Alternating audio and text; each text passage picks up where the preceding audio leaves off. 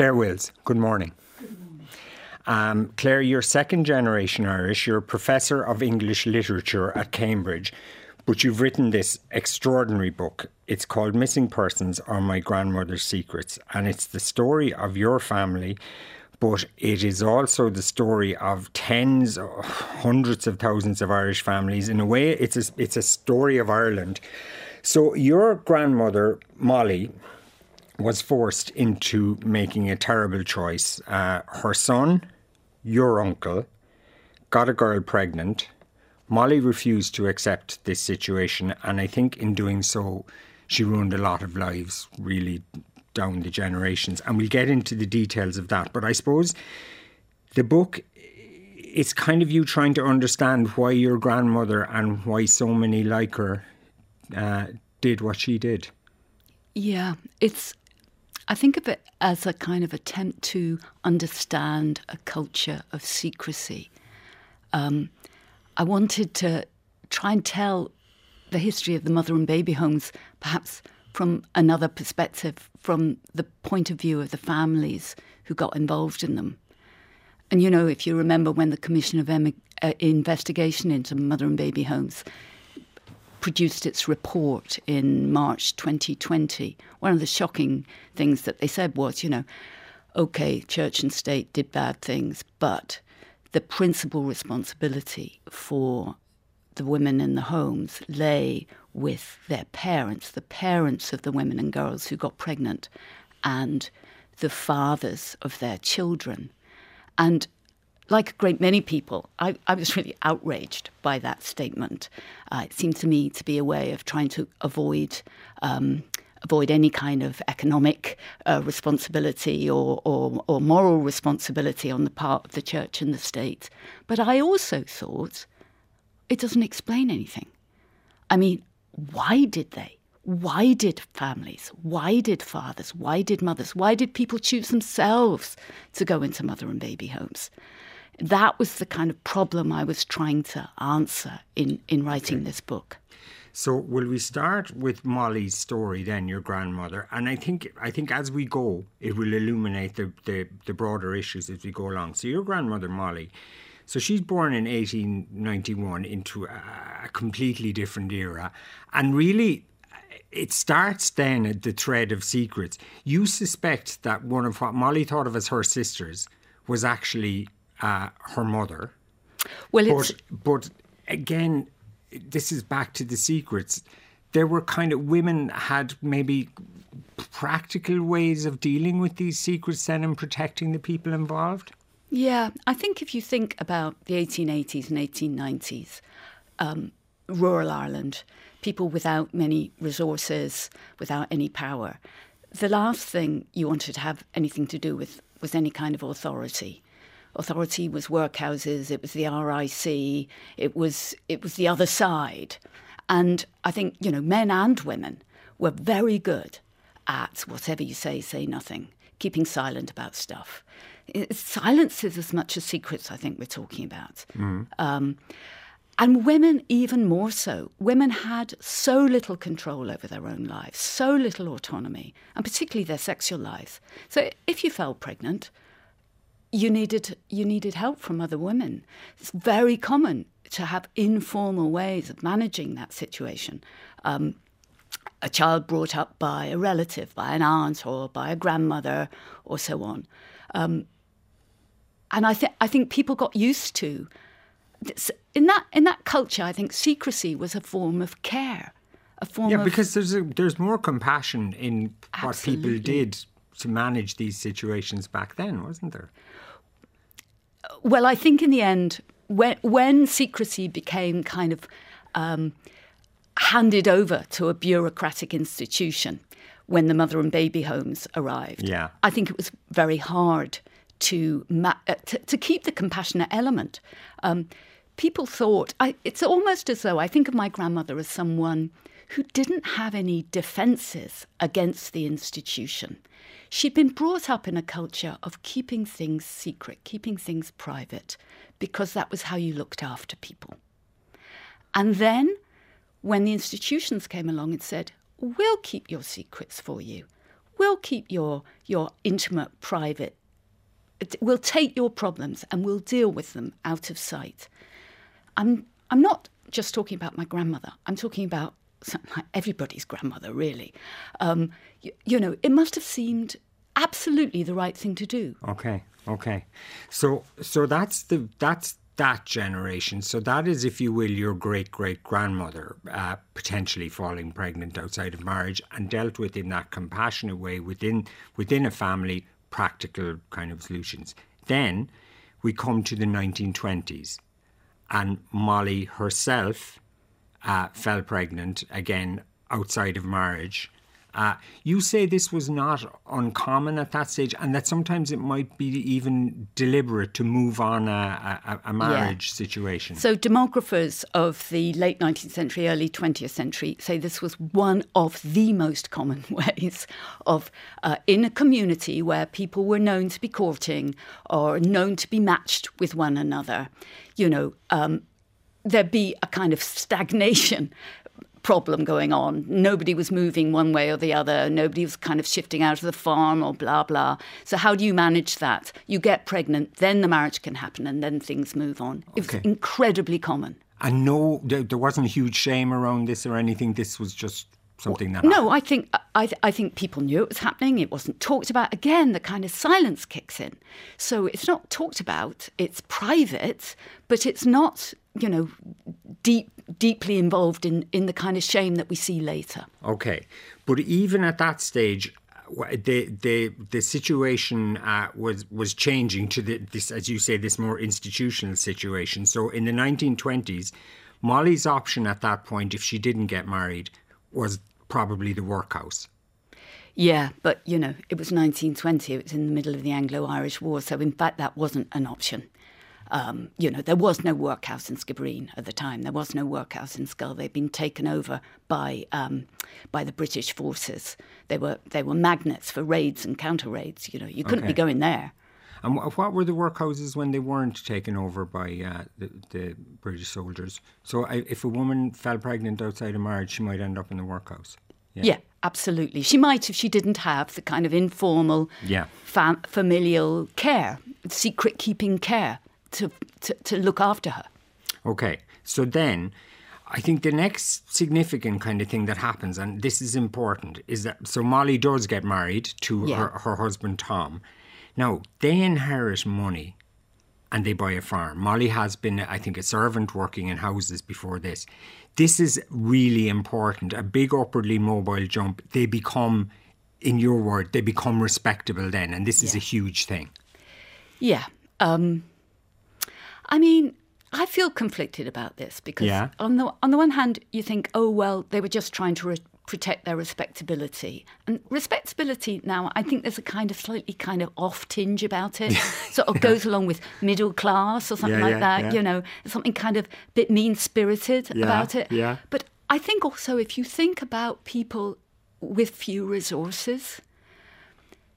Maintaining respectability is sort of equivalent to having dignity. Uh, I mean, where do you find dignity in daily life? Unless if you haven't got money, particularly, and you haven't got, you know, if you haven't got resources, one of the ways is to be respectable. And I think we need to be kind to yeah. that notion of respectability. Yeah. Okay, okay. So we plant that seed there that this respectability and having the farm and everything was was very important to them.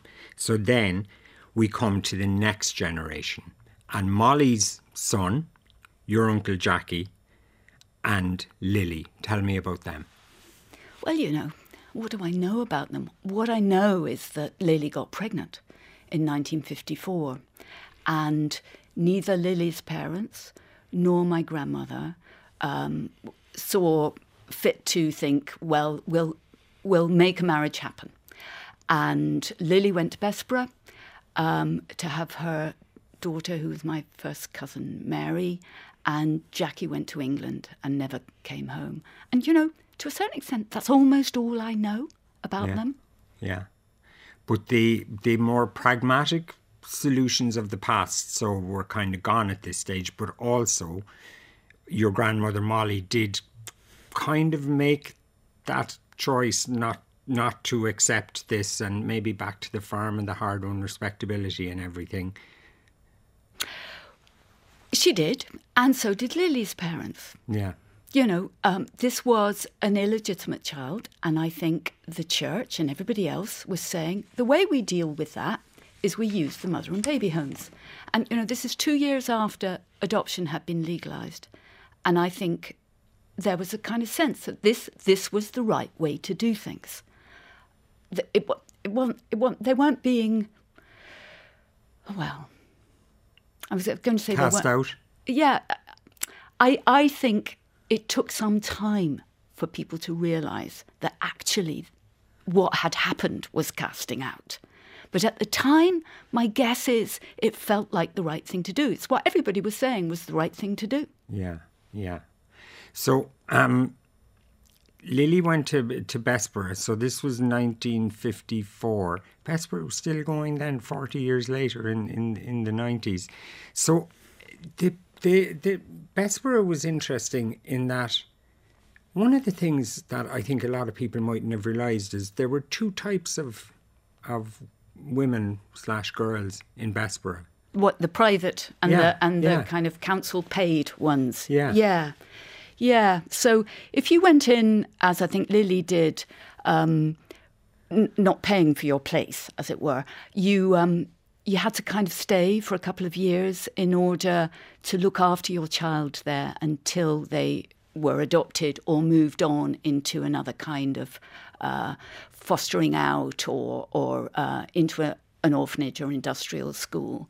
Whereas the private patients could pay £100 and have their baby looked after after they'd given birth.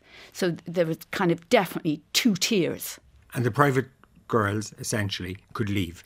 Absolutely. Whenever they wanted, yes. really, yeah. once the baby yeah. was born. Because they had paid the. Yeah. They, and they were in effect paying for the baby to be looked after, but it was a kind of. And when you say looked after, until um, until adoption or yeah, okay. until whatever happened next. And would would the private girls have would the, the girls who were being paid for by the council would they have worked for their keep more, and the private girls not? Yeah, absolutely. Absolutely. I mean, you had to stay and, you know, polish the floors and help run the place. Um, right. Until you'd sort of, until there was a solution found for your child. Okay. So, so we had two types of people in there. Then those who were there out, out of a kind of more of a need, maybe. Yeah. And then you had back to that word, respectable, obviously middle class people who had a bit of money and everything sent yeah. their daughters in there. Yeah, but that a, proves a, as a paid solution yeah. to a problem. but of. one of the things that proves is that everybody thought that that this was the right thing to do. Yeah, it's, it's so it wasn't just, economic need just. No, no, I don't think it was. I mean, well, Ah, that's tricky. I mean, you know, people went to England as well. But that sense that this was something private that you didn't talk about and you needed somewhere away from home to deal with the problem was, I think, general. Yeah. Okay, we'll come back to Lily uh, and, and her daughter Mary in a second. Jackie? Jackie. Jackie went to England. Um, he never came back. Um, the whole of the last part of the book is me trying to think about Jackie. Um, the men in these stories, they almost never get talked about. And it's partly because, ironically, there are fewer records. So, you know, if you were um, a mother who went into a mother and baby home, or if you're a child born in a home, or if you were adopted, there are some records, mm. however exiguous, however tiny. Um, but the men could sort of much more effectively disappear or stay under the radar. Um, and you get, you know, recently we had the Commission of Investigation, and it meant that many women came forward with their stories about what life was like in there, in these homes. Um, and there's not been the same kind of no. outpouring from men about what it was like. So it was very, I had to do a lot of imagining. Yeah. Imagining what my uncle's life was like. And I think he was bewildered. He went to England, he had no training for a kind of. It, it, there was no culture in him for an urban lifestyle. His life was mapped out that he was going to stay and keep the farm Yeah. down in West Cork, Yeah. and that was it. Yeah. And then tell so tell me about the. I- I don't want to make this about about the men, and I'm sure a lot of them went on and had fine lives afterwards. But you do write very movingly about a whole kind of generation of Irish men who headed off to England, working buildings, agriculture, maybe, existing on the margins of things, very lonely. Sad. I, I, I knew some of them at the end of the 80s. I used to go to the sites in, uh, in London in the summer, and I knew some of them still talking about going home someday. Oh, yeah. The connection to home, Yeah. though, was kind of, you could tell, oh, they had a sister back in Longford or something Yeah. that they kept Yeah. in touch with. Ter- desperately yeah, sad. Yeah, desperately sad. Um, in fact, I, I read the audio book out loud. Well, obviously out loud. How would it? I read it silently. Um, it took two days, and by the end of it, um, when I got to the Jackie bit, I was uh, I found myself crying. I, you know, I was so disturbed again by recognizing the waste, the loss, and the waste. It's just sort of unbearable. Yeah. Just paint a quick picture of, of his life as you saw it over there. Well, what I think happened is that he um, went first of all living in kind of Camden Town, Kentish Town, uh, but he was he had no training for kind of um, jockeying for job on the building sites. He was just not a, a interested. He was a bit too old as well. He was in his mid to late thirties at this point, and you know most of the people who were managing well on the building sites were. uh, You know, coming over at age 20, 25. Um, so he he moved out to agricultural work in kind of Essex and Suffolk. Um, and uh, yeah, this is hard to talk about. Um, so I found a death record for him uh, from 1972, which says that he was born in about 1920.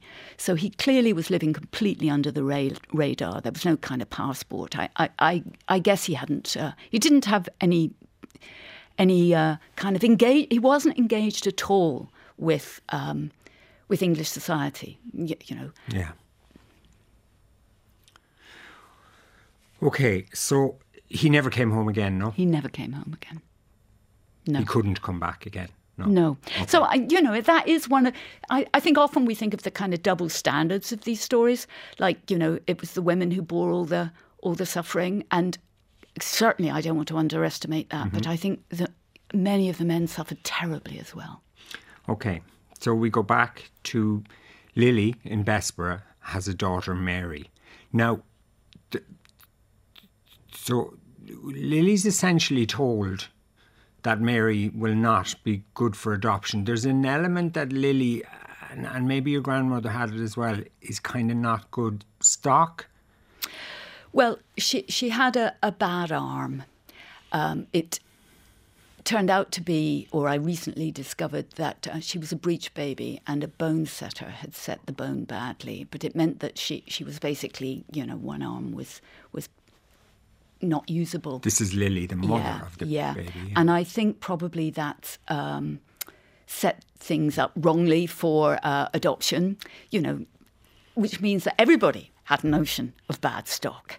You, you know, I, I'd say American adoptee, uh, uh, adoptive parents would say, no, I don't really. I, I don't think we're talking about these notions of stock being kind of limited to, uh, you know, rural Ireland at all. So when did you find out about um, Lily having what was your your cousin Mary in Bessborough? When did you find this out? Uh, when I was in my 20s. Um, yeah. So w- were the women in your family told things at a particular point? Is that how it worked? It was passed down. Each generation would be told the secrets when they were old enough. I don't know that it happened like that. I, I had just had a baby uh, on my own, also. So that may be why, why I was told. Well, I think it is, was why I was told. And um, I found it very hard to come to terms with. Um, and I talked to my mother about it quite a lot at the time. And I wanted her at that time to express the shock that I felt I was really upset with my mother because I was just appalled by this story of a cousin I didn't know, hidden, hidden, basically hidden away. Um, and my mother didn't express that shock. Instead, she said things like, they were Victorians. They, they, they, did things differently. It wouldn't have worked. Things like that. And for a long time, I sort of couldn't bear it. I couldn't bear. That's how my mother thought about it. And I'm embarrassed to say this, but it's true. Um, writing this book has made me have much greater sympathy with my mother's view. I have tried in this book to come to terms with why families did this and how few options they had, how, how what little choice, and how good people. My grandmother was a good person, mm. a hmm. courageous person who'd suffered a great deal and suffered through this choice. But she didn't have another choice. She really, she made a terrible mistake, mm-hmm. But she was at some level forced to make that mistake. Mm-hmm. There were no other options, or there were very few other options for women with her kinds of resources. And I guess I want to say that I've written the book not to you know, expose the story of my grandmother. Yeah. But to try and think about, like everyone's grandmother, your grandmother. Um, there were 57,000 children born in the mother and baby homes at the lowest estimate, more like 70,000 probably, if you count all of the smaller homes. You know, all those people had grandparents. They all had, you know, maybe three or four grandparents each. Uh, they had mothers and fathers and siblings and aunts and uncles. There were nuns working in these institutions. There were county council people working in these mm. institutions. In the 1960s, the population of Ireland is two and a half million. Think of the, the number of those two and a half million. I don't think there is a family in yeah. Ireland that is not touched by this, by this history. It's interesting what you say about the the breadth of people that were in on it because we have this notion that there was church and there was state and there was society and they were three distinct things kind of impacting on each other. Tell me about going to the door. So you decided to find out more about Lily and Mary. You went down to the convent in Clonakilty. This is the convent that would be attached to the formerly the workhouse, the county home, uh, and the industrial school, and the industrial girls. school. You went and you knocked at the door of the convent. Tell me about that. Well, I'd already rung before. Yeah. And I'd said that I w- wanted to find out, if possible, anything more about my cousin. And the, the woman I spoke to said she could show me the record of admittance. So I, I went and I was terribly nervous. Um, this was in the mid 90s. And I knocked on the door, and a woman opened, and I started to say again, "My name's Clair Wills." I, and she put out her hand to stop me, and she said, "I was at school with your mother," and I, you know, I just it took me. I, I couldn't take it in. Yeah. But it was evidence. I didn't understand it then, but it was such clear evidence that we're talking about a whole knitted together community. Nuns, families, everyone knitted together. Yeah. Yeah, the nuns weren't aliens; like they, they were of of the community. Um, so, what did you find out about what became of your cousin Mary? Mary's story is very sad. Um, she went to England and uh, I think I'm not entirely sure, but so I grew up in the yeah. industrial school, the county yes. home down in Clon, yes. yeah? Yeah, and then I, I lose the story for a little bit. I'm not quite sure. But I know that by her mid 20s, she's living in England. Um, and she, I don't even want to say this, I find it so upsetting, but um, she got pregnant and um, killed herself in 1980. And I think that that is kind of one of the sort of violent most violent aspects of of those institutions. She brought, she was brought up without a family, and she couldn't bear to think of that happening again. Is what I'm guessing. must have gone through Yeah. her mind. And she she had you think she had uh, become pregnant by a, an Indian doctor. You think, and you think that he, his Indian family had kind of basically. yeah, but but I was just told that once. That's Yeah, the best okay. evidence I Okay. have, and I don't have much of it. When when did you get pregnant uh, outside of marriage? I was 25, actually, same as Mary, and uh, my my situation was completely different. Um, But but in the same era. Uh, Oh, yeah, as it in the Mary, 80s. roughly. Yeah, Yeah, yeah, okay. yeah, yeah. So your cousin got pregnant, Yeah. and what happened to her was like some kind of a continuation of the of those dark Yeah. past. You got pregnant A around the same time, but in another world entirely. yeah, and- yeah, yeah, yeah, yeah. I mean, there was absolutely no question that my mother would, and my both my parents were not going to accept and love my their grandchild. Um, and I- guess I want to say I don't think that there was any question that if my grandmother and you know Irish grandmothers had been given the opportunity to love and accept their children, they would have done so. They would have Of done course, so. of course, yeah, of course. And sure, look, as you say, it was the natural way of things before Yeah. officialdom started poking its nose in. Yeah. people got on with things, and Yeah. yeah. Um, how did your grandmother Molly live with her decision afterwards? Like you, I think you don't quite say that that that decision, not not a, not a free choice, a forced choice, I guess, destroyed the family, but it scattered the family. And she did live to 1980, so she was alive when Mary, the granddaughter that she ne- never kind of accepted or never saw, took her own life. Do you think Molly was tortured by that for the rest of her life, by all of it? I cannot say. You know, I've tried to be one of the difficulties. You know, I said at the beginning of when we started to talk, what I wanted to find out was how, why people accepted the institutions. But I can only there are no records of that. You're not going to find anyone writing down, I sent my daughter to the institution because. So all I can do is try and investigate the tiny bits of stories that, that I have access to. And at one level, I, I feel embarrassed that this is one family's story because I think it's every family's story. Mm-hmm. But we can only tell these stories by looking at the evidence that each of us has. In the book, I have tried to use my own feelings of shame as a clue to how other people might have felt in the past. You know, I think it's we have to make ourselves as vulnerable as we can to kind of open ourselves up to what people might have felt. But I'm only, in the end, I'm guessing. I'm guessing about my grandmother. I think she was a very loving and courageous woman, and she suffered through the decisions she had to make. Yeah. It's interesting you say about your own shame. I think you say in the book that the shame now, the shame is not about like people having sex outside of marriage and everything. The shame now is is what what was done to them. Yeah. Yeah. Yeah. I mean, I do think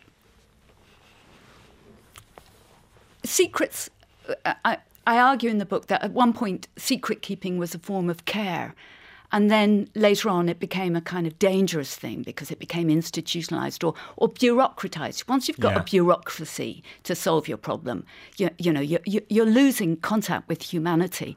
But I don't think it's gone. I think, I think that sense of let's not talk about it really uh, is still there. And you know what I think? I think it, that is stopping us understand this history with compassion we will end up always thinking in terms of blame and wrongdoing and and uh, you know oh they did that or they Okay. the church did that unless we try and approach that history th- understanding with understanding and compassion rather than finger pointing Yeah, yeah.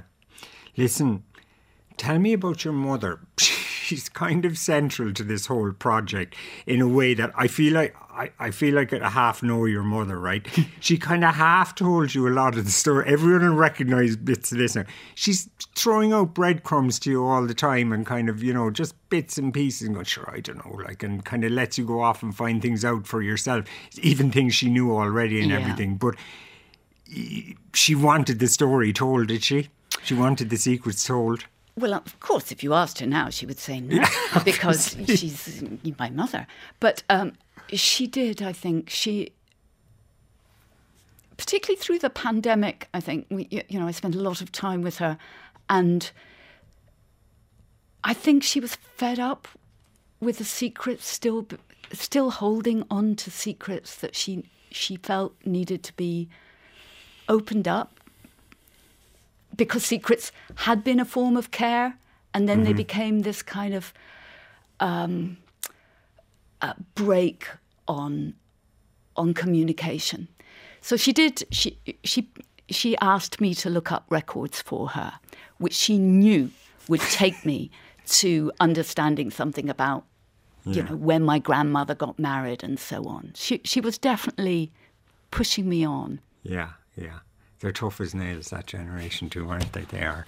Um, listen, that's not a simple story and, and you're not giving simple answers and everything, but it's an extraordinary. Uh, I think it's a new lens now of looking at that whole thing. I think uh, it's a.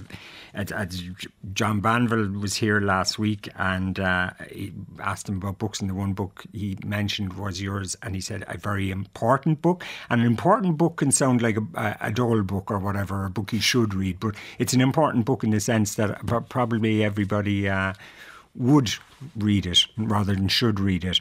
Um, and I see in the in the Financial Times today they've called it close to perfect. Uh, at last, a compassionate and realistic way of looking at what happened in the past, says somebody here. I admire my grandmother, says another texter. One of her daughters, my aunt, got pregnant. My grandmother kept the baby. My aunt raised the child, made no apology for it. That was 70 years ago, very different time. I look, look, lots of stories. And the number of miraculous conceptions happening over the years in Ireland presumably earned us the name of the Ireland of saints and scholars. Shameful mistreatment of fellow human beings, uh, says Ruth. Um, Okay, I'm going to read this. There's a longer one there. I'm going to read it properly during the break and I might read it afterwards.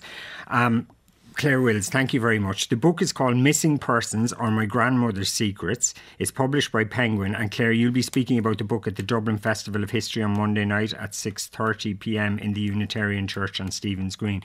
Look, I know that even though you've wrote the book and uh, you've written the book and you've talked about this a little bit, I know that wasn't e- easy for you. So thank you very much for you. your openness and your honesty, uh, Clair Wills. And uh, if you feel you would like to speak to anyone after listening to that, go to rte.ie forward slash helplines and any numbers you might need are there. We'll take a break. Brendan O'Connor on RTE Radio 1.